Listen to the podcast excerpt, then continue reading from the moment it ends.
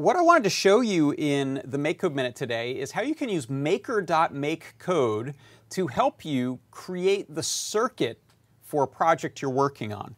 So here you'll see I have a uh, Feather M0 Express and what I want to do is I want to be able to control these NeoPixel LEDs with the button and capacitive touch.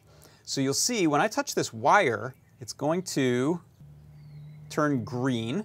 When I touch this button, I'll be able to switch from blue while it's held to red when it's released.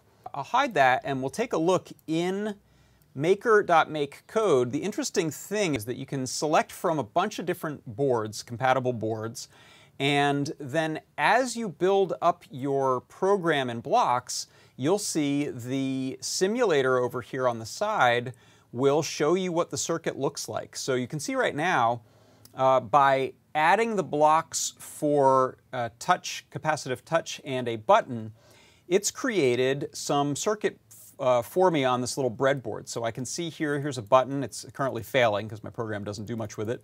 And uh, what I'd like you to pay attention to here is I've added a, from the light NeoPixel section, a set strip, which creates a NeoPixel strip. And watch what happens in the simulator when I add this block.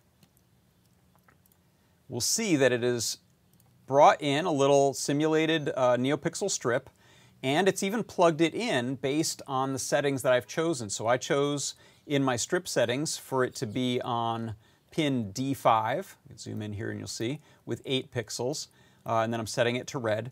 And that is mimicked right here in the circuit board. So it's a, a really nice way to give yourself a little hint about how you're going to plug things in. If you're new to electronics particularly, you can see if there are pull-up or pull-down resistors involved, the ground connection, the data connection, and the power connection for this NeoPixel strip. It's all laid out here for you, and you can deviate from it if you need to, but it's a really great starting point. And so by creating this, now I can go in and see uh, the buttons changing the colors, and this mimics exactly what's happening in the real world, all right inside of MakeCode. And that is your MakeCode Minute.